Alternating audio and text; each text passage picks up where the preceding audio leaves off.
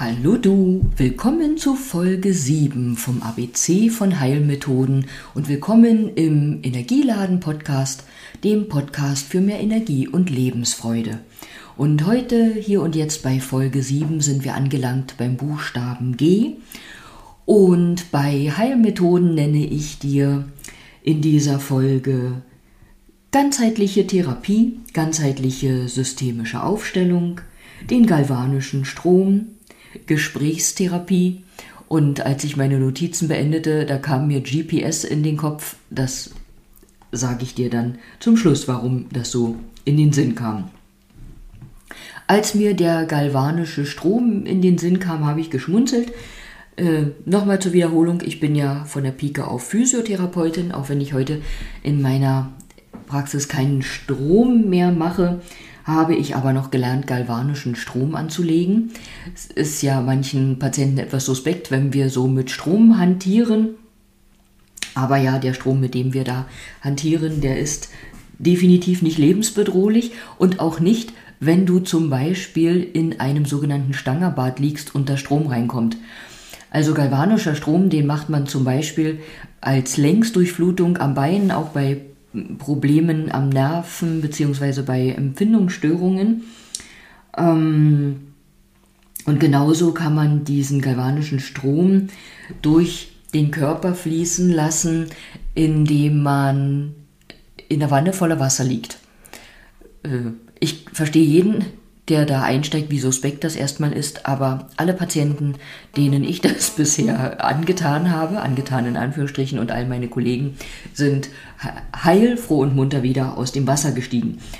Ähm, ja, und wenn man nicht gleich in die volle Wanne mit Wasser steigt, um dort Strom zu genießen, gibt es auch das Zwei- und Vier-Zellen-Bad, was heute vielleicht nur noch in Kliniken angewandt wird.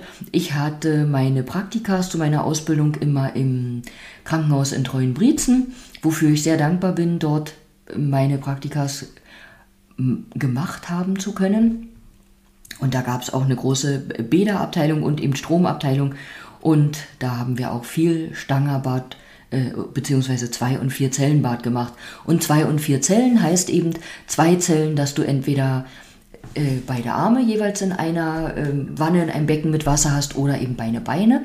Oder beim Vierzellenbad alle beide Beine und Arme, alle vier Extremitäten sollte es heißen. Das zum galvanischen Strom und Erinnerungen an früheste Jahre meiner beruflichen Laufbahn. Gesprächstherapie habe ich hier genannt. Ja, wie wertvoll Gespräche sein können, wissen wir, glaube ich, alle. Und eine Gesprächstherapie kann manchmal ein wunderbares Gespräch mit einer Freundin oder einem Freund sein oder einfach einem Menschen, mit dem man gut kommunizieren kann oder mit dem einem Gespräche wohltun.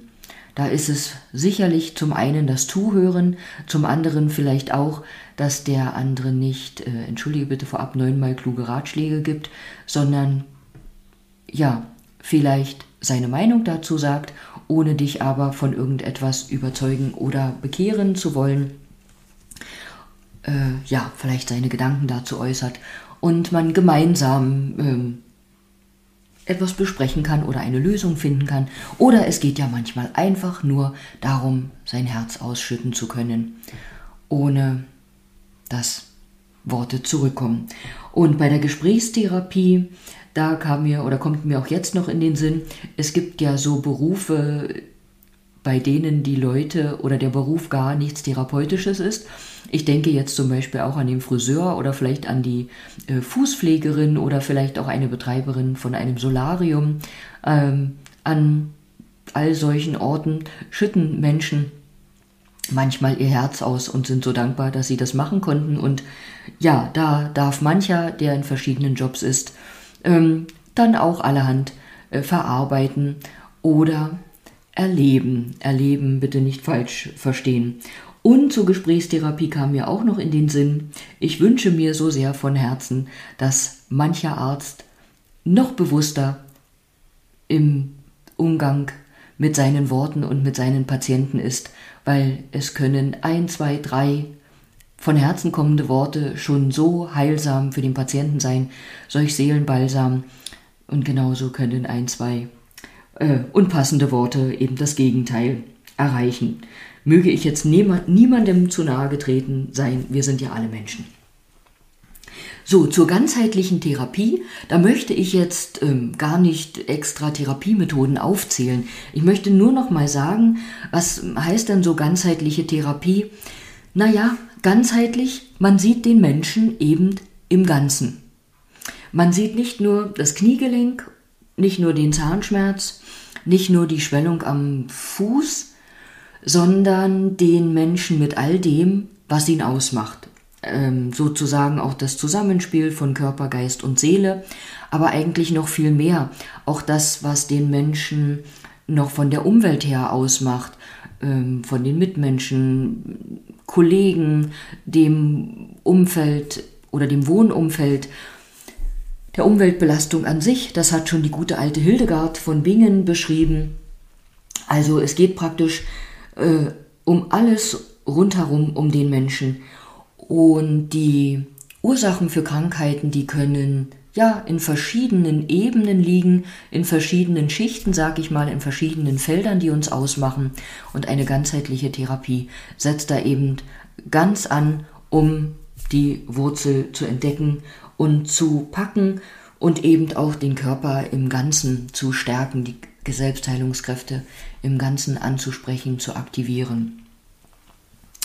Ja, und ebenso ist es bei einer ganzheitlichen systemischen Aufstellung oder einer ganzheitlichen Aufstellung. Es wird eben auch, ich sage jetzt mal, das ganze Feld, das ganze Umfeld des Menschen betrachtet, ähm, um da voranzukommen.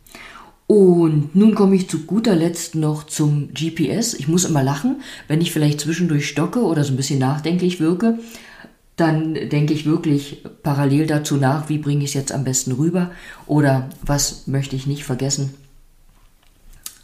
Bla bla bla. Zum GPS. Warum kam mir das GPS in den Sinn beim Buchstaben G? Ähm, da denke ich an das Navi in unserem Auto. Und wie sagt man so schön, unserem Auto müssen wir, wenn wir das Navi nutzen wollen, ja ein Ziel eingeben. Wir müssen dem Auto, dem Navigationsgerät sagen, wo wir hinwollen. Und genauso ist es in unserem Leben. Wenn wir da ankommen wollen, wo wir hinwollen, sollten wir wissen oder sollten wir uns bewusst sein, wo wollen wir denn überhaupt hin? Was wollen wir denn überhaupt für ein Ziel erreichen? Was haben wir vor? Und jetzt ist es manchmal so, dass wir vielleicht Dinge als Ziel benennen, die sich aber, wenn wir sie genauer betrachten, gar nicht so wahrhaft unser Ziel sind, sondern vielleicht ein übernommenes von irgendjemand anderem.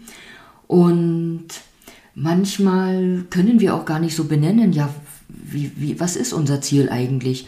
Und ich habe so in meinem Leben gelernt, das, was ich so tief im Herzen als Wunsch empfinde oder vielleicht äh, als Sehnsucht, als ein Gedanke, der mir Freude bereitet, das sind so, ja, wahre Ziele, ähm, wahre Dinge, die wir erreichen wollen oder bei denen wir ankommen wollen im Leben.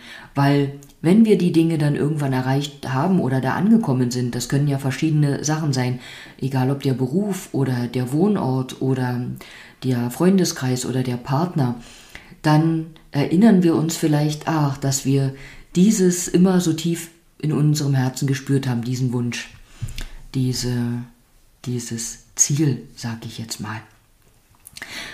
Gut, ich danke dir wieder fürs Zuhören und wünsche dir einen wunderbaren Tag. Möge er ganzheitlich wunderbar, schön und freudig sein.